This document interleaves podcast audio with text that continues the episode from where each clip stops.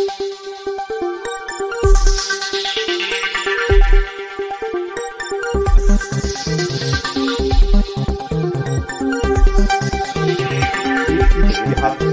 gazete yazdım ne anlamı?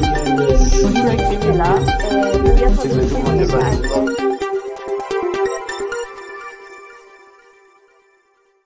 Günaydın değerli Yeni Çağ izleyicileri. Ee, Bugün çok sevgili, çok saygı duyduğum bir vekil ama ondan öte bir dost, bir yoldaştayız. Cumhuriyetçi Türk Partisi Genel Sekreteri, aynı zamanda milletvekili sevgili Asım Akansoy. Hoş geldiniz sevgili vekil. Özledik sizi ya. Evet, çok teşekkür ederim. Ben de sizleri özledim. Ee, burası benim için önemli çünkü. Kıbrıs Türk sol siyasi hareketi içerisinde, tarihi içerisinde e, bu camia, e, bu yayın yeni çağ Evet. her şeyden önce kavram olarak baktığımızda ve yayıncılık olarak baktığımızda tarihe e, iz bırakmış, bırakmakta olan bir e, hareketin unsurudur Hı. benim nezdimde. Dolayısıyla burada sizinle olmaktan dolayı çok mutlu olduğumu ifade Biz de. etmek isterim. Biz de aynı şey. Ee, burada önemli olan e, sen ben değil hep beraber kafa kafaya vererek bu ülkede neler yapılabileceğini sohbet edebilmek. Şeyi çok severim ben. Biraz e, nostalji kaldı ama birlik, mücadele, dayanışma bu Evet. son derece önemli. Birlik mücadele dayanışma çok önemli. Evet. Bu memleket Bizim. biz yöneteceğiz çok önemli. Önemli. Yani bu meseleler Kıbrıs Türk siyasi hareketinde, siyasi hayatında hala daha e, belirleyici. Doğru. Neden? Çünkü var olan statüko aynen devam ediyor. Evet. Kuzeydeki statüko, adadaki statüko aynen devam Çok ediyor. doğru. devam ettiği sürece de biz bu varlık mücadelesini e, gençlik, seninle radyo programları yapardık. Ya, ya, E, ya. saçların siyahtı. Yine bir miktar beyaz ama böyle. Ama aynı dostlukla, aynı samimiyetle Dostluklar ki ölmez. mücadelemizi sürdürüyor. Kesinlikle. Şimdi e, sıcaktan böyle biraz daha ılımana doğru gündemde girelim. Yani tuz bile koktu Doğrudur. sevgili Akan Soy. Doğru. E, eşit egemen, forever kakateci, Aynen. sonsuz kakateci. Evet. Dünya bize ambargo. Evet. Ya geçin bu maskaralıkları Aynen. ve realiteye bakın. Bugün üniversite adası dediğimiz ada üniversite diplomalarındaki yolsuzluklarla çalkalanıyor. YÖDAK'ın başındaki zatı muhterem bile orijinal diplomayı Gösteremiyor. gösteremiyor, ibraz edemiyor. Turizm adası dediğimiz Adana'ya girip çıkanların nerelere tevessül edip bulaştıkları ortada. Evet. Ama önce üniversitelerle başlayalım. Ben çok üzüldüm. Evet, evet. Ee, üniversiteler bağlamında önce şunu söylemek isterim tabii.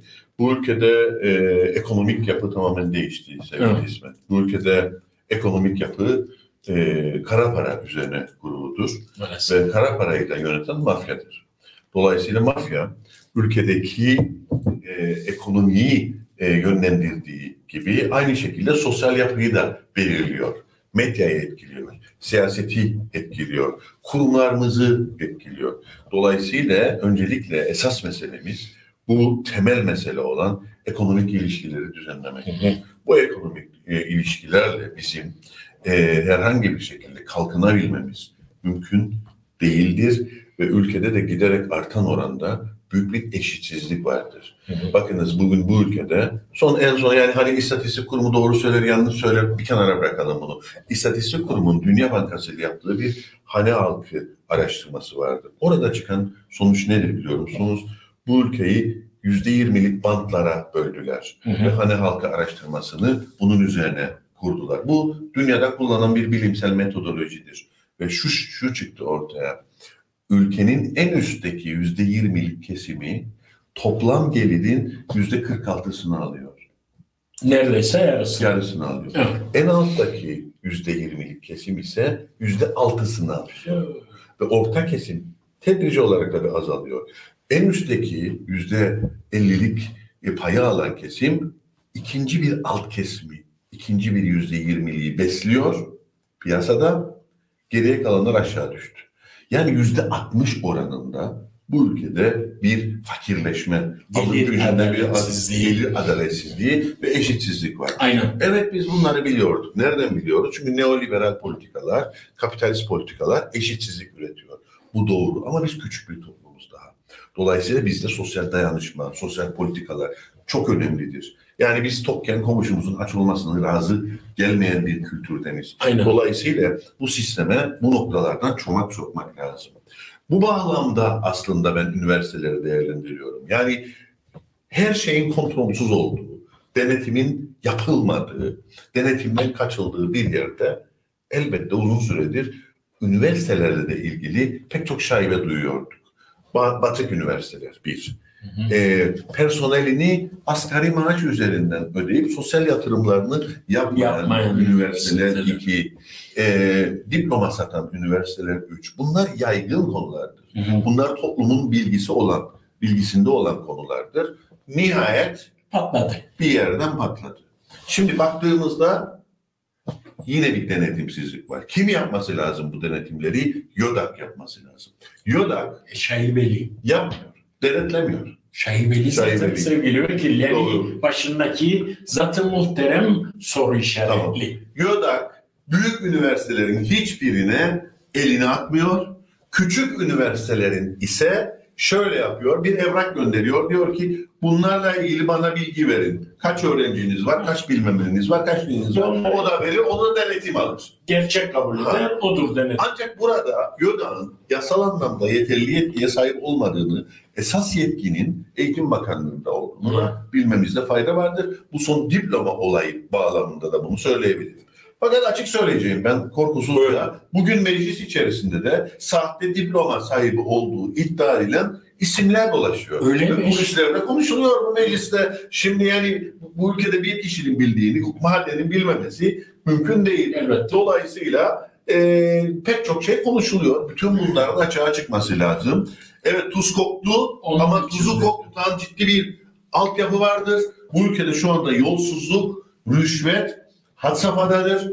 En son Sayın e, Ömer Gökçekuş ve Sertaç Soner'in Evet. yaptığı yolsuzluk Hocalar. algısı raporunda zaten iş adamların bizatihi kendisi söylüyor. Rüşvet verdim diyor işimin Evet, dönmesi için. yani- E şimdi Sevgili vekil biraz daha ileri gideyim o zaman. Ya. Coşturdun beni de. Ee, Cumhur Reisiyim diyen Zat-ı Muhterem'in atanmış. evet. Başbakanım diyen e, Zat-ı Muhterem'in Evet. kurultayda sonuncu çıkmış. Evet. Bir e, şahsiyetten oluştuğu bir noktada Evet. kim ve üstelik yıllardır siyasetin içindesiniz ve siyaseti çok yakından takip eden aydın bir kişilik ve ederim. sahipsiniz. Estağfurullah. Ee, görüyoruz bu kadar teslimiyet. Evet. Ben ne derim? Ee, sizin değerlendirmeniz elbette sizi ve partinizi bağlar ama ben şunu diyorum. Müstemleke valisinin Evet. yönettiği iki dudağının arasında olduğu bir siyasi erk var. Ne yazık ki öyle. Şimdi sevgili Buyurun. İsmet, e, gerçekten ülkemiz tabii e, kurumsal yapı itibariyle zayıflıkları olan bir yer. E, bölünmüş bir yer. E, dünya, dünyadan kopuk, uluslararası hukuktan ayrı bir yer. Dolayısıyla burası arka bahçe ve alt yönetim olmaya çok müsait bir yer. Ha. Böyle bir alanı, bir alandır Kuzey Kıbrıs. Böyle bir alanı kullanmak isteyen dünyanın dört bir tarafında e, çeşitli güç odakları vardır. Bunların bir kısmı emperyalist unsurlar olabilir. Bir kısmı ise e, az önce bahsettiğim gibi mafyatik unsurlar Evet. olabilir. Çünkü kara parada, gayri yasal operasyonlarda e, ke- zeminini arar. Değil mi? O zemin uluslararası hukukun dışında olan alandır. Tabii. Dolayısıyla biz ne diyoruz ki bugün diyoruz Kuzey Kıbrıs bir arka bahçe haline gelmiştir ve bir alt yönetimdir. Ha. Kimin alt yönetimi? Elbette Ankara'nın alt yönetimi. Oradaki rejimin. Oradaki rejimi. Şimdi bunu ters yüz edebilmektir marifet. Ustalık Nedir orada. ters yüz edebilmenin şeyi? Kendi kendini yöneten bir toplum. Programdan önce söylediğimiz gibi bu memleket bizim, biz yönetiriz meselesi halen devam eden bir Kıbrıs Türklerin varlık mücadelesinin Evet. esasıdır. Dolayısıyla biz bütün eksenimizi, siyasetimizi bunun üzerine kurmamız lazım. Bakın bugün bütçe bütçe, Türkiye'den para gelmezse efendim kendi kendimizi yönetemeyiz. Aman ya yandık, bittik falan filan. Biz hayır dedik. Bu ülkede kaynak var. Önemli olan kayıt dışılığı önleyebilmektir. Önemli olan sizin e, para odaklarına, kaynak odaklarına yönelmek ve bunları kayıt altına alarak devletin kamu gelirlerini artırmasıdır. Konu konuyu açar araya girdim. Aksa'ya akıtacağına, Emrullah'a akıtacağına veya bilmem kime akıtacağına bu ülkenin kaynaklarını sahip çıkma kendi ki siz parti olarak yıllardır söylüyorsunuz. Yani o bahsettikleri şekilde Türkiye'den para falan geldiği Yok de yok para mara geldiği yoktur. Şimdi bakınız bir şey Buyurun. söyleyeyim ben size. araya Bu ülkede ama- girin tabii. Bu ülkede Kıbrıs Türk Ticaret Odası Başkanı Sayın Turgay Deniz açıklama yaptı geçenlerde. Ne dedi? Yüzde seksen oranında kayıt dışılık var. Bu ne demek? biliyor çok musunuz? büyük bir şey. Bu ülkede herkes vergi kaçırıyor demek. Vergi vermemek için Evet. herkes e, allengirli işlere giriyor demek. Demektir. Bunu herkes söylüyor zaten konuştuğunuzda mecbur kalıyoruz diyorlar. Vergiler yüksek. O zaman ne yapmak lazım? Vergileri adil bir şekilde düzenlemek lazım. Evet. Yani az önce konuştuğumuz gibi eğer bu ülkede yüzde yirmilik bir kesim gerçekten multimilyarder ise Bir şey var orada. oraya yönelmek lazım. Orada bir şey Ve oradan orayı kayıt altına alıp oradan ciddi anlamda vergi almak lazım. Evet. Siz en alttakinden, orta kesimden yüksek vergi almayacaksınız. Daha çok Siz yukarıdan alacaksınız ve dönüm o geliri sosyal politikalar için kullanacaksınız. Ne için? Eğitim için, sağlık için. Aynen. Efendime söyleyeyim çalışma hayatında ya da ne bileyim Altyapı için. his- sosyal hizmetler için, altyapı için kullanacaksınız. Model budur zaten başka bir şey değil. Evet. Ama bu vergi sistemi de denetlenmiyor. Soruyoruz hükümete. Be arkadaşlar, be Özdemir Beroğan, ne yapıyorsunuz oğlum? Denetliyor musunuz? Ya işte bir otomasyon sistemi kuracağız. Evet, o otomasyon sistemi içerisinde evet vergileri kontrol edeceğiz, gelirleri, giderleri. Ben size bir şey söyleyeyim. Buyurun. Ulusal Birlik Partisi ve onu e, oraya görevlendirenler bu ülkede kayıt dışılığın aynen bu şekilde devam etmesini istiyor. Aynı görüştüm. Bütün mesele bu ülkeye para gelsin, gelsin de kayıt dışı gelsin. Gelsin de e, kumarhaneden gelsin. Hı. Gelsin de kara paradan gelsin görüşülür.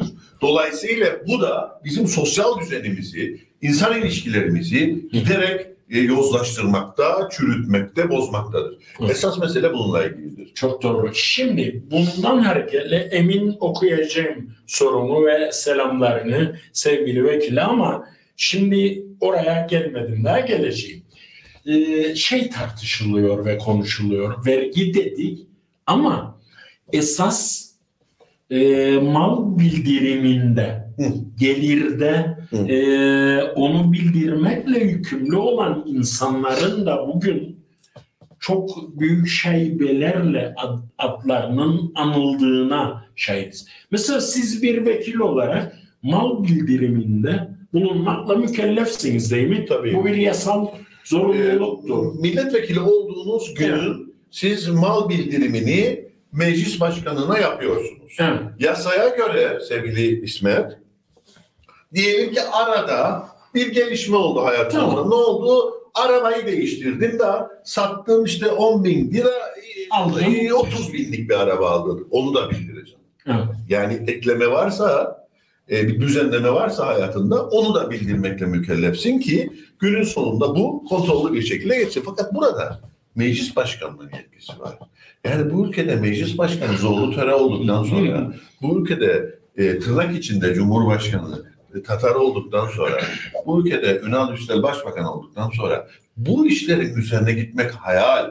Hukuk dediğimiz irade olduğu sürece anlam kazanan bir müessesedir. Hukuk kendi başına bir işlevi olan bir şey değildir. Ve hukuk sınıflı toplumda sınıfın, bir sınıfın elbette hak ve çıkarları üzerine kuruludur. Bunların hiçbir şekilde unutulmaması lazım. Dolayısıyla bizim bütün kavgamız toplumun işte az önce bahsettiğimiz yüzde altmışının, yüzde yetmişinin e, o ezilen, o mağdur olan, e, sıkıntılı olan insanlarımızın hak ve çıkarlarını hukukun üstünlüğü ekseninde yasalarla zorlamak, siyasette zorlamak, sokakta zorlamak, hayatın her alanında zorlamak. Evet gerçekten burası bir Norveç değildir. Burada mecliste yasa yaparak hayatı düzenlemek mümkün Değil. değil. Bu bir realitedir. Evet, geçen gün bir e, beyanatınızı okudum. E, vatandaşa çağrı yapıyorsunuz. CTP bu sandıktan iktidar çıkmalı diyorsunuz. Bu sistemin ve düzenin değişebilmesi. Az önce de iki, üç kezdir dayanışmadan, işbirliğinden, güç birliğinden söz ediyorsunuz. Bu noktada artık tuzun bir kez daha söyleyeyim. Koptuğu, denizin bittiği, e, arabanın yoldan çıktığı, vapurun karaya oturduğu bir e, ortamda CTP bu misyona öncülük ve abilik etme gibi bir niyet ve gayle içinde mi? Çünkü bunlardan gitmeyeceği bu işin bellidir. Şimdi sevgili İsmet, bunu konuşmakta fayda var. Lütfen Ee, açalım bunu biraz. açalım. Tabii partimizde bu konular genel olarak konuşuluyor ama herhangi bir karar verilmiş değil. Tamam. Fakat ben asıl makamsı olarak, CTP Genel. CTP Genel Sekreteri olarak Evet. fikrimi açıkça söylemek istiyorum. Lütfen. Biz yola çıkarken birlikte yürüyeceğiz, birlikte yöneteceğiz dedik. Evet. Kim dedi bunu? CTP dedi. Evet.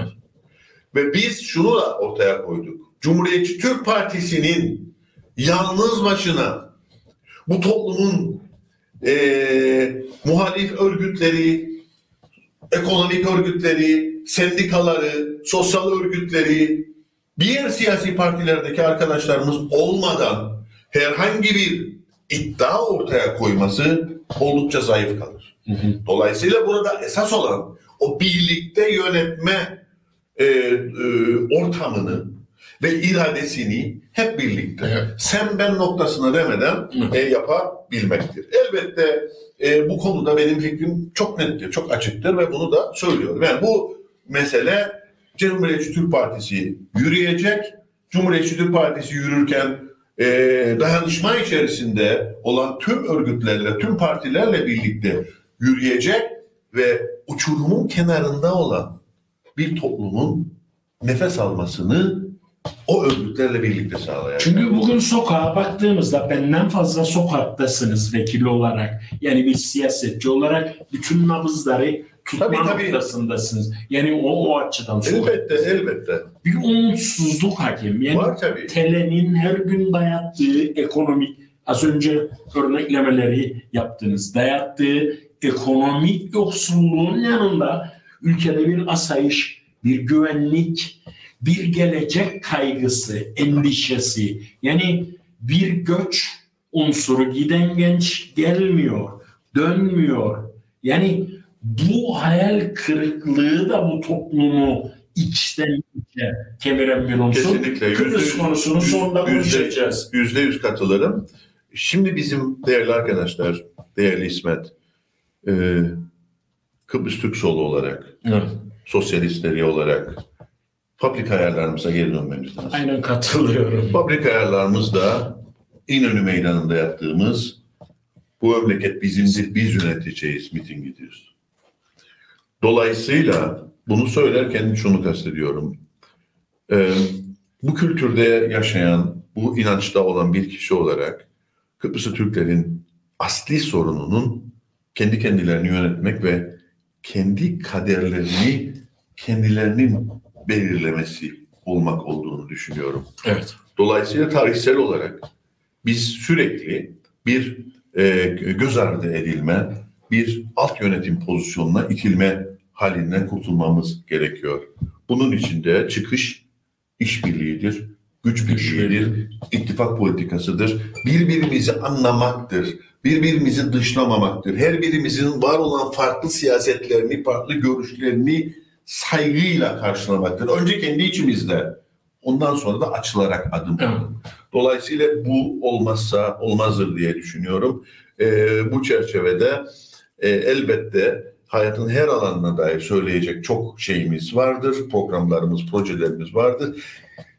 CTP'nin şöyle bir lüksü yoktur e, sevgili İsmet. Bugünkü konjektürde ben iktidara gelirim, ben yaparım. Ben hükümete gelirim, ben yaparım. deme lüksü yoktur. Dolayısıyla toplumun geniş e, kesimleriyle birlikte yurtsever, demokrat, değil mi? Aynen. Çözüm unsurlu, e, unsurları hep birlikte bunu yapabilmemiz lazım. Bizim burada çeşitli denemeler, de denemelerimiz oldu e, geçmiş yıllarda. Buralarda bazı başarısızlıklar oldu, başarılar oldu. Şuna çok dikkat etmek lazım. Ben söylüyorum, e, özellikle demokrat ve sol birlik, sol partilerin birbirlerine karşı anlayışlı davranması lazım. Herkesin kendine göre zorlukları, sıkıntıları, pozisyonları vardır. Evet. Herkesin kendine göre bir e, yemek yeme tarzı Tarzı vardır. vardır. O tarzları birbirimizin aleyhine kullanmak yerine bunlara saygıyla yaklaşıp nasıl bir ortak perspektif geliştirebiliriz ve bu ülkeyi ayağa kaldırabiliriz noktasını e, ortaya koymamız gerekir diye düşünüyorum. Şimdi e, katılırım. Demin e, söylediğim mutsuzluktan hareketle somut bir iki örnek üzerinden gitmek istiyorum. Örneğin karşı değilim. Hiç halklara karşı değilim. Benim dünya görüşümde öyle bir şey yok. Ama Kıbrıs Cumhuriyeti'nin gençleri Evet. Türkiye platformunda spor yapıyor. Öyle. Ve o Türkiye, Erdoğan rejimi diyor ki veya daha öncekiler biz Kıbrıs Cumhuriyeti'ni tanımıyoruz. Biz KKTC'yi tanıyoruz. Ben de gülüyorum. İki, bu diye bir kızımız yüksek atlamacı. Evet, evet, evet. Damla'nın programında gördüm Murat da bugün paylaştı. Çok başarılı bir kızımız. Bizzat da tanırım. Rahmetli Raif bizim kardeşim spor yazarıydı bilirsiniz. O çıkarttıydı bu şeyi, lanse ettiydi topluma e, basın olarak. Neyse. E, kızı Türkiye Atletizm takımına almak istemiyorlar ve burada gidiyor bizim Atletizm Federasyonu yetkilileri çalıyor valinin kapısını. Oradaki ilgili zat arıyor Türkiye'yi ve bu se milli takıma alınıyor. Yani şimdi bu şeyi da oturup ben Türkiye'ye karşı değilim. Siz de karşı değilsiniz. Murat da karşı değil. Bizim karşı olduğumuz bize yapılan dayatılmadır. Az önce sizin söylediğiniz arka bahçedir. Benim söylediğim kalın bağırsaktır veya işgaldir. Biz buna karşıyız. Onun için Türkiye ile de sağlıklı bir politika yürütecek, Kesinlikle. yeri geldiğinde karşısında dimdik durabilecek siyasi bir yapıya da ihtiyacımız vardır diyorum. Evet. Şimdi tabii az önce bahsettiğin örnek sevgili İsmet çok önemli. Ben de şöyle bir şey yaşadım. E, dün ya da evvelsi gündü. E, Mausa'da bizim işte lise dönemimizde çok değerli, çok sevdiğimiz bir sporcu arkadaşımız vardı. Uğur isminde.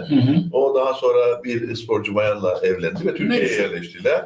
Onun oğlu Hmm, Türkiye Milli e, Basketbol Milli Takımına seçildi. süper. Yine Ama- basketbol alanında da başka bir çocuğumuz Güney Kıbrıs'ta Hı. Kıbrıs Cumhuriyeti'nin e, en başarılı sporcularından biri seçildi. Galiba gençlik kategorisinde. Evet, da. evet. Yani insan tabii e, düşünmek zorunda kalıyor. Yani biz savruluyoruz. Acı olan savruluyoruz. Yani evet spora devam etsinler tabii. Bireysel anlamda ister Kıbrıs Cumhuriyeti'nde mücadele etsinler, ister Türkiye'de etsinler. Benim hiçbir itirazım yok. Omonya'da oynayan bir genç çocuğumuz var. Güzel. Daha başka bildiklerimiz Tabii. var. Bu değil benim meselem. Oynasınlar tabii. İstedikleri yerlerde oynasınlar. Ama biz Kıbrıs Türk toplumu olarak toplumsal temsiliyetimizi ne yazık ki sağlayamıyoruz. Evet. Bu yaşanan anomalilerden dolayı. Yok hükmünde görülüyoruz. Aynen Acı öyle. olan Aynen öyle. Şimdi sevgili vekil e, Emin'in hem selamını hem Hangi sorusunu Emin İnce e, Avustralya Çok selamlar. e, aldık kabul ettik. Günaydınlar İsmet'e bir aş- asım yoldaşımıza özellikle köyümde olan Tatlısu köyüne yaptıkları ziyaret için teşekkürler. E, vekil arkadaşınızın avukat eşinin İtalya'da tutuklanma, yargılanma süreci parti içinde tartışma yarattı mı ve masanın bu tarafına geçtiğinde bu konu hakkında düşünceleri nelerdir diyor. E, ben de soracaktım. Tabii tabii konuşacağız tabii. Gündemdeki konular. Evet Şimdi buyurun. öncelikle şunu söyleyeyim. Resmi olarak şunu söyleyeyim. Buyurun. Biz e, parti olarak e, şunu çok net biliyoruz. Mülkiyet konusu bu ülkede Kıbrıs sorununun altı başlığından bir tanesidir. Hı hı. Dolayısıyla mülkiyet sorunu Kıbrıs'ta ancak kapsamlı bir çözümle e, e, sonuçlandırıl- sonuçlandırılacaktır. Yani Rum mülkleri üzerine Türklerin yatırımı ya da Türklerin mal alması konusu veyahut güneydeki Türk Türk malları malları. üzerine yapılanlar meselesi. Dolayısıyla bunun dışında e, Kıbrıs'ı herhangi bir Türk'ün elbette kuzeye geçtiği, göç ettiği 50 yıl önce burada bir ev aldı ya da bir toprak parçası verildi kendisine eşdeğerden ve bir bire kaldırdığı çocuklarıyla beraber öyle bir hakkı var. Ancak tüm bunların organize bir şekilde Rum mallarının alınıp satılması Nasıl? ve Kıbrıs sorununda da bir probleme dönüştürülmesi elbette e, kabul edilebilecek bir şey değildir. Hı. Bunu çok net bir şekilde söyleyebilirim. Bizim için önemli olan ki 2005 yılında Cumhuriyetçi Türk Partisi'nin ve Sayın Talat'ın büyük çabalarıyla gerçekleşti. Taşınmaz Mal Komisyonu'nun varlığıdır. O zaman hatırlarsınız Taşınmaz Mal Komisyonu kurulduğunda ki Taşınmaz Mal Komisyonu yasasına bakarsanız federasyona gönderme yapar Taşınmaz Mal. Komisyonu. iki bölgeliğe gönderme yapar. Taşınmaz Mal Komisyonu'nun aktif bir şekilde çalışmasını istiyoruz. Çünkü neden? 2005 yılında e, Avrupa İnsan Hakları Mahkemesi'nin vermiş olduğu bir kararın sonuçları Lois- üzerine evet Lo, e, Lois'u değil. Neydi? Neydi Murat? Murat neydi? Hangi Dava. dava? 2005'te. 2005'te Loizido davası değildi. De 90'lardaydı. Tamam. Ee, Maraş'taki. Maraş'taki. Evet. Neyse buluruz. buluruz. Buluruz. O davada Avrupa İnsan Hakları Mahkemesi'nin verdiği bir karar vardı. Biz o kararı alıp yapılması gerekenler nedir değerlendirmesi üzerine taşınmaz mal komisyonunu kurduk ve taşınmaz mal komisyonu Uluslararası hukukta Avrupa İnsan Hakları Mahkemesi tarafından bir iç hukuk yolu Evet. mekanizması kabul edildi. Edildi. Ancak burada bir temiz bir, bir şeyi temizleyelim. Lütfen. Bu iç hukuk yolu mekanizması KKTC'nin iç hukuk yolu mekanizması değil mi? Bu iç hukuk yolu mekanizması Türkiye'nin iç hukuk yolu mekanizması olarak konumlandırıldı. Dolayısıyla elbette şu anda ipler bizim elimizdedir falan. Hani Nöber Hanım yapıyor, ediyor birileri orada çalışıyor. Elbette çalışmalı da ama resmi statü olarak Kıbrıs'ı Türklerin ya da KKTC'nin falan değil. Türkiye'nin iç hukuk yolu mekanizması bakımından önemlidir. Dolayısıyla biz Kıbrıslı Rumların mülkleri üzerine e, inanılmaz rant elde edilerek e, organize bir şekilde e, elbette Kıbrıs sorunu olumsuz etkileyecek şekilde hareket edilmesini tasvip etmiyoruz. Bunu açıkça söylüyorum. Söyle. Şimdi Hakan Kürşat davasıyla ilgili olarak Hakan Bey e, Bir vekilimizin eşi. eşi. İtalya'da e, ailesiyle birlikteyken Avrupa tutukluluk müzekeresi çerçevesinde, tezekeresi çerçevesinde pardon tutuklandı. E, İtalyanlar onu daha sonra işte kendisinin de rızasıyla Güney'e Kıbrıs Cumhuriyeti'ne iade etti. Şu anda Kıbrıs Cumhuriyeti'nde davası görülmeye başlanacak. Ama Hakan Bey bu yönde bir dava okundu. Dava okundu. Emniyete Mahkeme süreci başlanacak. Aynen. Gider gitmez onu bilmem. Yani bizim partimizi de bağlayan bir konu değildir bu konu sonuç itibariyle. Ama bizim felsefemiz, bizim siyasi duruşumuz mülkiyet konusunda adres taşınmaz mal komisyonudur. Onun dışında yapılanlar, edilenler bireysel olarak insanlarımızın e, e, hakları bakımından denildiğimizde elbette yapılması gerekir ama bu iş bir ticarete, bir alım satıma ya da başka bir boyuta dönüştürülürse bu noktada bizim görüşümüz e, zarar verici olabileceği yönündedir. Tabii günün sonunda bu e, az önce bahsettiğiniz iç hukuk Türkiye noktasında Türkiye de bu konuda bedeller ödeyecek ve ciddi bedeller ödeyecek. Zaten tabii, evet. çeşitli defalarda karşısına geldi bunlar. Tabii Avrupa İnsan Hakları Mahkemesi kararlarında bedel ödeyen hep Türkiye olur. Yani Ha.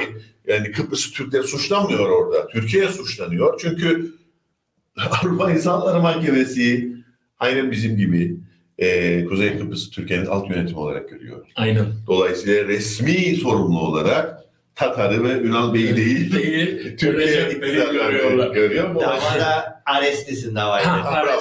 Arestis davası. Bravo.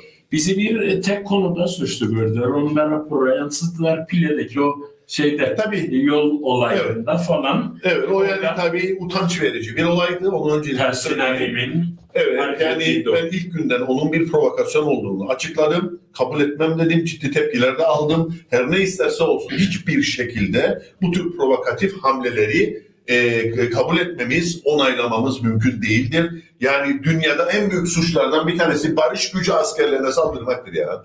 Olacak şey değil. Adamın bu lekeyi de alnımıza sürdüler. Bu lekeyi de bunu da sürdüler. Bir bu eksikti. aynen bir bu eksikti. Şimdi gelelim e, son dönemlerde aynen yine Türkiye örneği veririm çünkü e, anasına bak tanasına bak misali ki benim anam değil benim kardeş Kardeş dost ülke. Kardeş ülke. Evet. Evet, evet. Yani benim Ya anam- oralarda okuduk, oralarda dostlarımız, şey. arkadaşlarımız, halklar. hepsine selam olsun. Evet, aynen öyle. Biz Cem Ya Karacaoğlan'la biz Nazım Hikmet'le büyüdük, Yaşar Kemal'la büyüdük. Ne dedik Aynen. yani Allah aşkına? Aynen. Orhan Veli'yle büyüdük. Aynen. Yani biz... E, Ruhi Sular'la büyüdük. Aynen, aynen. Hepsi ışıklarda olsun. Evet. Hayatta olanlar da daha uzun yaşasın. Şimdi aynen orada olduğu gibi son yıllarda bir ağzını açanı susturma. Basını tırnak içinde terbiye ki basın dedim gülümsedim. Siz programın başında basının da sermaye tarafından veya mafyatik e, Evet. yapı tarafından kuşatıldığını söylediğiniz yüzde yüz katılır ve imzalanır. Bugün basında gittik sonra güçsüzleşme noktasındadır ama direnenlerin de ayakta kalmaya çalışanların da davalarla, ithamlarla çeşitli suç istinat edilerek susturulmaya çalışıldığı bir noktadayız, bir evredeyiz. Yani konuşmayacak insanlar biat edecek sadece. Bu konudaki düşüncelerinizi ben biliyorum ama zaten bu bir kez daha rica edeyim çünkü tarikatlara geleceğiz. Ee, tabii biliyorsun görüşlerimi. Yani ben e, objektif habercilik ve özgür basından yana bir insanım. İnsanların özgürce görüşlerini söylemesi gerektiğini düşünürüm. Bu anlamda da devlet dediğimiz aygıtın, yapının, özgür düşüncelerin, farklı seslerin kurumsallaşması açısından herkese eşit davranması gerektiğini düşünürüm. Dolayısıyla e, birilerini desteklemek, birilerini de e, mağdur etmeye çalışmak e, kabul edilebilir değil. Tabii ki sosyal medya e, o yapının e, tarafgirliğini kırdı. Yani bugün YouTube üzerinden ya da işte Facebook'lar üzerinden çok rahatlıkla insanlara ulaşabiliyor olduk. Bunlar oldukça önemli diye düşünüyorum. E, ülkemizde de e, ne yazık ki basın e, medya el değiştiriyor, el değiştirdi. E, izliyoruz tabii gelişmeleri. Üzücü Ee? Tabii şimdi Vekil. tabii yani e, elbette e, ama direniyoruz. Yani O- dünden bugüne değişen çok fazla bir şey var mı diye aklıma getiriyorum. Yani Ha. dünden bugüne 1960'lı yıllardaki yayın organları da aynı şekilde, Hı hı. 70'lerde de aynıydı, 80'ler günümüzde aynı. Yani günün sonunda e, kendi algılarını oluşturmak isteyenler var. Yalan üzerinden siyaset yapmak isteyenler var. Toplumları bölmek ve bölüp bunun üzerine siyaset yapmak isteyenler var. E, ama bir taraftan da gerçeği dert edinmiş insanlar var. Biz hakikatin çocuklarıyız sevgili Evet. İsmet. Bizim bütün derdimiz hakikati, gerçeği toplumla paylaşmak, insanlara aktarmaktır. O yüzden bize bizi birileri sevmiyor. Neden sevmiyor? Çünkü biz hakikatla doğduk, hakikata inandık. Ee, ölene kadar da öyle gideceğiz. Gerçeği söyleyeceğiz. İnsanların yalanla kandırılmasına izin vermeyeceğiz. Ne tarihi açıdan ne günlük siyaset açısından. Bütün mesele budur. Bu işin kıvırması mıvırması da yoktur ve devrimcilere düşen görev de gerçekçi perspektiften nerede olursa olsunlar bir adım uzaklaşmamaktır. Gerçekler üzerinden konuşmaktır. Hı hı. Bu çok önemlidir diye düşünüyorum. Şimdi din üzerinden toplum mühendisliğine geleyim. Yani hiç alışık olmadığımız, hiç kabul etmediğimiz layık bir toplum olarak, çağdaş ilkelere inanan bir toplum olarak ve gözümüzü Avrupa Birliği'ne, dünyaya dikmiş bir Kıbrıslı Türkler veya Türkçe konuşan Kıbrıslılar olarak bize İslam üzerinden bir rol model dayatılmaya çalışılıyor. Yani yine Türkiye'de gördüğümüz tarikat yuvalanmaları, ne bileyim burada e, çocuklara e, din desti kursları, Kur'an kursları ve ardından bisiklet hediyeleri, tatil hediyeleri. E o toplum, ben hatırlarım rahmetlik menemin yemeliciği vardı. Tabii tabii hepimizin öyle. İnancı da vardı. Hepimizin öyle. Sizin de öyle. Tabii. Başkalarının da öyle. Ama kimse bize çıkıp da bugün camiye ya da bugün Kur'an okuyacaksın, yarın da okumayacaksın demedi bugüne kadar. Yaşamadık bunları. Evet. Şimdi tabii ki herkes e, inançlarını özgürce yaşasın. Elbette. Burada hiçbir problem yoktur. Ama hiç kimsenin de e, inanç dayatması, e, din hegemonyası kurmaya, kurmasına da e, e, kurmasını da kabul etmek mümkün değildir. Bu noktada e, yaşanan tarihsel süreç içerisinde hatalar da oldu, yanlışlıklar da yapıldı. Hı. E, bunun da öz eleştirisini e, konuşmak lazım, vermek lazım. Şu çok nettir. Yani ben hiçbir şekilde dini inancı olan bir kişinin ya da başı bağlı olan bir gencin e, özgürce hareket edil, etmesine karşı değilim. Beni rahatsız etmez. rahatsız etmez, hiç beni ilgilendirmez. Aynen. O onun kendi yaşam tarzıdır. Elbette. Orada engelleyici bir şey yoktur. Ama devletin, devlet kurumlarının ya da Türkiye'nin buradaki yapılar üzerinden herhangi bir şekilde bir toplum mühendisliğiyle buradaki yapıyı biçimlendirmesine ve suni İslam modelini burada hakim kılmasına e, kılmasını kabul etmek de mümkün değildir. Çünkü dediğiniz gibi zaten Kıbrıs Türklerinin kendi dini özellikleri vardır. Yani ister inançlı olun, ister olmayın, isterse farklı bir inanca mensup olun. Bu ülkede zaten hepimiz bir Müslüman kültür içerisinde yaşıyoruz. Bu da bir realitedir. İnançsız olsanız bile inançlı olsanız. Doğru. Yani bir bayram olur, bir seyran olur. Değil mi? Yani onun Tabii, e, tabii, du- tabii. duygusuyla, onun kültürüyle ona saygı duyarak hayatlar sürüyor Evet. gidiyor. Ama bunu zorlayıcı bir unsur haline getirmek, e, camileri bugün Türkiye'de yapıldığı gibi siyasi bir mecra haline getirmek bizim kabul edebileceğimiz bir şey değildir. Bu noktada seküler hayatın varlığını sürdürmesi noktasında ve dediğiniz gibi layık bir perspektifte ısrar etmek kaçınılmazdır. E, bunun başka da bir yolu yoktur. Şimdi bunu söyledikten sonra şunu söyleyeyim. Mesela yanı başımızda bir Kıbrıs Rum toplumu var ve inanılmayacak ölçüde bir Ortodoks e, Hristiyanlık hakim orada. İnançlara hakim. İ- Evet yani baktığınızda e, dört bir tarafta kiliseler Ya ve insanların büyük çoğunluğunun da oraya ilgi göstermesi e, düşündürücüdür, soru işaretidir.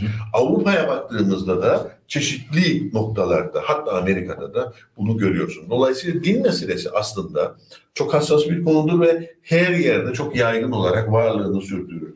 Burada önemli olan devletin yönet devleti yöneten mekanizmanın e, çok dikkatli olması, devleti yöneten mekanizmanın laiklik ve seküler yaşamdan kopmaması ve dini bir hegemonya, bir sosyal hegemonyaya dönüştürmemesi, insanların üzerine bir baskı kurmaması, buna izin verilmemesi. Esas olan budur. Yoksa elbette her toplumda farklı dini e, tercihlerde olan veya olmayan e, insanlar olacaktır. Çok doğal. Bunun da kimse e, önüne zor geçer. Yani e, geçemez. onun Geçmesi de doğru Ha. değil. Yani onu da söyleyeyim size. bana dayatmasını veya bana ısrarla propagandasını yapmadığın sürece Aynen kime öyle. neye inandığım beni Elbette, zerre kadar elbette, rahatsız etmez. elbette, elbette. Benim düşüncem de seni rahatsız Yani etmez. 1950'lerde yani, İngiliz döneminin bütün aşamalarında e, daha sonraki süreçlerde Kıbrıs Türklerin kendine özgü, çok modernist Tabii. bir e, din anlayışı oldu. Bence dünyadaki en modern e, Müslüman toplumlardan bir tanesidir aslında Kıbrıs Türkler. E, Kıbrıs Türk toplumu eğer Müslüman toplum olarak nitelendirilecekse bunun modern bağlamı bence çok önemlidir. Dolayısıyla bunu bir e, örnek olarak bizim hem yaşamamız hem korumamız gerekiyor Ha. diye düşünüyorum. Bu noktada Kıbrıs konusuna son bölüme geçmeden e, bir, e, bir bir haber aktarayım ve gülümseyelim. Onun üzerine de yorumunuzu merak ederim. Kahramanmaraş'ın kurtuluşu için orada olan e, zaten muhterem Tatar e, bir vaazda bulundu. Dedi ki Kıbrıslı Türklerin en üzüldüğü tarih Osmanlı'nın bu adayı İngiliz'e devredip kaçtığı zamandır. O, o bizi çok yaraladı ve üzdü dedi. Ben de diyorum ki Sayın Cumhur Reisi, Sayın Tatar, Kıbrıs tarihini bile maalesef yeterince bilmiyor, yeterince değerlendirmiyor ve bu Osmanlı ısrarının ada nereye dayandığını biliyorum ama bilmem bu konuda varsa söyleyeceğiniz bir şey Şimdi- buyurun yoksa geçeyim şey. Şunu söylemek istiyorum. Ee, Ersin Tatar çok bilinçli bir şekilde son zamanlarda çeşitli konuları gündem yapmaya çalışıyor. Ersin Tatar Kıbrıs sorununun ısındığını, Kıbrıs sorunuyla ilgili kendi tezlerinin e, çürütüldüğünü, hayat bulmayacağını çok net bir şekilde e, öğrenmiş durumdadır. Bilir değil mi? Biliyor. Yani çünkü hiç kimse kendisine kendi tezinin kabul göreceğini söylemiyor. Herkes tam tersini söylüyor. Ee, ama elbette Kıbrıs Türklerin hakları, Kıbrıs Türklerin çıkarları, Kıbrıs Türklerin bir federal modelde ne olacağı falan konuşulur. O başka bir şey. O başka Herkes onu da şey. söylüyor. Güvenlik derdi varsa bunlar başka bir şey. Ama yani bu 2020 Ekim'inde yola çıktıkları egemen eşitlik ve eşit uluslararası temsiliyet tezi çökmüştür. O bitti. O iş çökmüştür. İstedikleri kadar e, hala daha konuşsunlar. Dünyada hiçbir unsur ve hiçbir toplum ve Kıbrıs Türkler ve Kıbrıs Rumlar bu tezi kabul etmiyor. Tamam. Buradan Devam edelim. e, son, son beş dakika e, emin dakikada yetiştirirsen adam ama bu sorun. Tamam 7 dakika 7 dakikada bitirelim. Şimdi sevgili Bekir yeni bir e, temsilci ona da itiraz ettik. E, Ama bu Kahramanmaraş konusu bence çok önemlidir. İsim verirsen bunu. estağfurullah. Bu- estağfurullah. bu- Buyurun Şimdi. Ersin Bey bundan, bundan dolayı son dönemde şöyle bir söylem değişikliğine gitti. Bugüne kadar Ersin Tatar şunu diyordu. 2017 Kran Montana'da Kıbrıs Rumlar, Kıbrıs Türklerin siyasi eşitliğini kabul etmediği için masada almıştır. Ha, 17, 18, 19, 20, 21, 22, 23, 24. Anlatabildim. 7 yıldır Ersin Tatar diyor ki Kıbrıslı Türklerin siyasi eşitliğini Rumlar kabul etmez. Şimdi değiştirdi tarzını. Şimdi diyor ki o masa diyor sıfır asker sıfır garantiden dolayı bozuldu diyor. Neden? Çünkü şimdi Kıbrıslı Türkler daha açık. Kıbrıslı Rumlar açık oynamaya başladı. Ha, Örneğin en son Tisilis'e geldi. ha. BM parametrelerinde siyasi eşitlik, dönüşümlü başkanlık, Kıbrıs Türklerin olumlu oyu, sonuç odaklılık, takım her şeye evet diyorlar. Hiçbir sıkıntı yok. Daha önce de evet değil, söylemezdik farklı sebeplerden dolayı. Şimdi söylüyoruz, kullanın da diyorlar. Şimdi Ersin Bey döndürdü bunu. Bakın biraz bir süre sonra bu önemlidir Osmanlı meselesi. Çünkü şeye getirecek konuyu. Bir süre sonra şuna getirecek dikkatinizi çekelim. Bunlar diyecek. Türkiye'yi adadan kovmak istiyorlar.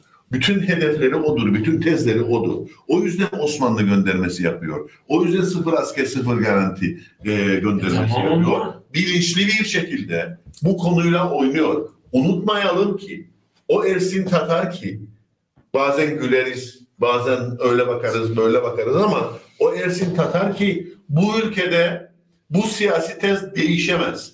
Unutulmasın ki askeri var, miti var diyen kişidir. Evet. Ve eğer değişirse ben kalkarım, Kanal T'ye giderim diyen Artık kişidir. O da yok. Dolayısıyla, dolayısıyla bence e, mesaj veriyor Ersin Bey. Tamam. Ersin Bey mesaj veriyor. Yani bir süre sonra çünkü tartışmayı Ersin Tatar şu noktaya getirecek. Ha bu çözüm yanlıları var ya evet bunlar Türkiye'yi istemez Türkiye'yi kovmaya çalışır bu adam Tamam. gibi bir saçma sapan söylem üzerinde kendi argümanlarını geliştirecek. Bu söylediğinize katılmakla beraber ben de bir adım ileri gidiyorum tamamen şahsi görüşüm. Türkiye Ersin Tatar'a şekil değecek bu gidişatta. Öyle. Yani e, dünya konjonktürü, uluslararası ilişkiler ve bölge çıkarları ve ilişkileri. Bugün F-16'lardır e, Erdoğan bayram eder. E, Doğru, izin doğru. çekiyormuş. Doğru. Sisi, Çok şey var. e, Yani Suriye, tabii tabii. Avrupa Birliği, Yunanistan ekonomi. Yunanistan, Yunanistan'ın Türk vatandaşlarına kaldırdığı adalar vizesi. Yani Ersin Tatar'dan çok daha kıymetli ve değerlidir bu Türkiye'nin menfaatleri bu konuda. Kesinlikle. Şimdi yeni Getiren götürür sevgili İsmet. bence de e, yeni e, temsilci, evet yeni temsilci Sorun ve nedir? yeni konjonktür hakkındaki Ee, aslında konu şu, bir defa Buyurun. yeni temsilci sıradan bir kişi değil, Değil. bir e, siyasetçidir. E, ekibiyle gelmiştir ve tam da bizim e, sürekli yaptığımız e, değerlendirmelerde olduğu gibi ve konuşmalarda olduğu gibi sadece iki toplumdaki e, liderleri değil, tırnak içinde söylüyorum, her iki ilişki lider kavramını, onları değil, toplumun değişik kesimlerinde e, dikkat almaya başladı. Kanaat önderleriyle görüşüyor her iki tarafta. Büyükhan'a gidiyor. Efendime söyleyeyim Mausa'ya gidiyor. Mausa. Başka yere gidiyor. Bu iyi bir şey. Çok. Toplumun nabzını bir defa tutması lazım e, kendisinin. Bu önemli. Çok güçlü e, Arjantinli bir müzakereci beyle geldi. O da e, çok başarılı bir kişidir. Şimdi mesele şu. E, kimse Kıbrıs Türk tarafının ve Kıbrıs Rum tarafının nazını çekmek zorunda Değil. değil. Ya bu Kıbrıs sorunu çözülür ya da BM buradan çantasını toplar gider. Bu Kıbrıs Türk tarafının da Kıbrıs Rum tarafının da korkulu rüyasıdır. Korkulu rüyasıdır. Hadi bakalım ne haliniz varsa görün diyebilir BM e, barış gücü bakımından. Dolayısıyla bu önemli. Az önce senin tarif ettiğin uluslararası gelişmeler, Türkiye'nin içinde bulunduğu durum ve yeni e, konjonktür beni bana şunu gösteriyor. Türkiye Batı emperyalizmiyle barışmak zorundadır. Evet. O uzlaşı, o uzlaşı adada da yeni bir süreci tetiklemeye müsaittir. Dolayısıyla bunu göreceğiz. Yani Amerika, Avrupa Birliği, efendime söyleyeyim NATO, tüm bunları reel politik açısından dikkate alıp önümüze koyduğumuzda evet Türkiye bugün ekonomik olarak da sosyal olarak da e, askeri olarak da pozisyonunu e, batıdan yana kullandığı noktada Avrupa Birliği ile ilişkileri belli bir noktaya kadar genişleyecek diye düşünüyorum. Onun karşılığında da Kıbrıs sorununda yeni bir dinamik doğacak. Nedir Avrupa Birliği'nde olacak olan şudur. Avrupa Birliği'nde şimdi yeni bir teori çalışılıyor. O da şu. Avrupa Birliği'ni halkalar teorisiyle değerlendiriyorlar. Bir çekirdek ülke, ilk halka, çekirdek ülkeler, ikinci ülkeler, üçüncü ülkeler gibi üç halka üzerinden değerlendiriyorlar. Ve her bir halkadakinin illaki tam üye olmasına gerek yoktur deniyor. Dolayısıyla Türkiye'yi de bu halkalardan birine konumlandırıyorlar. Türkiye ile belki güvenlik konusunda işbirliği yapabilirler. Türkiye ile ticaret Ticaret konusunda, konusunda. ekonomi konusunda işbirliği yapabilirler. Ve bu güvenlik ve ekonomik işbirliği esasları e, Kıbrıs'a da yansır. Benim görebildiğim kadarıyla mesele şudur sevgili İsmet. Türkiye 1960'ta olduğu gibi Türk-Yunan dengesinin yine yeni bir çözümde kurulmasını istiyor adada. Bu Türk-Yunan dengesinin kurulabilmesi için ise Türkiye'nin Avrupa Birliği ile olan ilişkilerinin yeniden tanımlanmasına ihtiyaç vardı. Çünkü Kıbrıs Cumhuriyeti AB üyesi yeni kurulacak yapı. AB üyesi Yunanistan AB AB üyesi üyesi. bir İngiltere üstleriyle burada e, keyif çatıyor. Dolayısıyla tüm bunlar içerisinde nasıl bir denge oluşacak bunu hep birlikte göreceğiz. Zaten bir dönem yine konuşuldu. Özel statü falan Evet. hikayeleri. Şimdi Emine haksızlık etmeyin. Ee, biraz e, Sayın Vekil sizden öte Murat'ın yakından izlediği bir olaydır ama e, tabii bir siyasetçi olarak siz de biliyorsunuz. Dünkü Mausa'da görülen davada şeyden bahseder, e, sevgili Erkan'dan bahseder. E, görülen davada hakimim bilirim siz yaptınız fakat zihin yapmadığınız ama zihninizden geçirdiğiniz demesini anlayamadım. Zihin okuyan hakimler var diye bu olaya sevinelim mi? Zihin okuyan hakimlerden öte sevgili Emin polisler var. Ben konuyu çok fazla Ha. bilmediğim için yorum Ya, o O e, Lav Erdoğan yazan şeyde, evet, evet. Erkan Çavuşlar'ın şeyde Ha, e, önce polis tutukladı kendilerini ki kendileri boyadı diye. Sonra kayıtlar ortaya çıkınca e, boya- siz boyamadınız ama bunu yapmaya e, düşündüğünüz bu nedenden kanınıza geçirdiğiniz. Ne ve niyet mi okur yani? Evet. e, işte polisimiz niyet okudu. Niyet. Polis pardon. Polisimiz de yattı. Sa- e, savcı da bunu mahkemeye taşıdı. Aynen öyle. Neyse. Çok keyifliydi. Ben çok teşekkür ederim. Öyle, öyle her zaman her zaman temas edelim, konuşalım, tartışalım. İzleyicilerimizin her türlü eleştirisine, her türlü görüşüne e, saygılı olduğumu belirtmek istiyorum. Yani e, biz yüzde yüz her noktada doğru yapmayız, yapamayız. İnsanız, hatalarımız oluyor, bir, bir şey yapıyoruz, tekrar düzeltiyoruz falan. Bu bir yoldur. Önemli olan birbirimize inanmak, güvenmek. Herkes yolunda yürüyecek ama bunu day- dayanışmayla ileriye taşımak. Yurt dışında yaşayan insanlara umut olmamız lazım sevgili İsmet. Evet. Bak Emin yazdığı gibi. Yani ta Avustralya'dan bizi izliyor. Evet, sağ olsun. Yani yurt dışında yaşayan insanlara biz umut olacağız. Ee, hep birlikte yöneteceğiz, hep birlikte kazanacağız. Üzerimizdeki umutsuzluk ölü toprağına atacağız. bir de. Bu memleket Bu memleket bizimdir. Evet. Evet, teşekkür ederim bir kez daha. Sağ olasın. Değerli Yeni Çağ izleyicileri, sevgili Asım Akansoy Cumhuriyetçi Türk Partisi Milletvekili ve Genel Sekreterini ağırladık. Salı gün gündem itibarıyla. Yarın sabah Murat'ın denk getirirsek 15 dakikayı yapacağız. Denk getiremezsek sevgili Murat Ali Erel'le Avrupa Birliği bağlamında Kıbrıs konusunu konuşacak. Yarın görüşünceye kadar hoşçakalın, dostça kalın.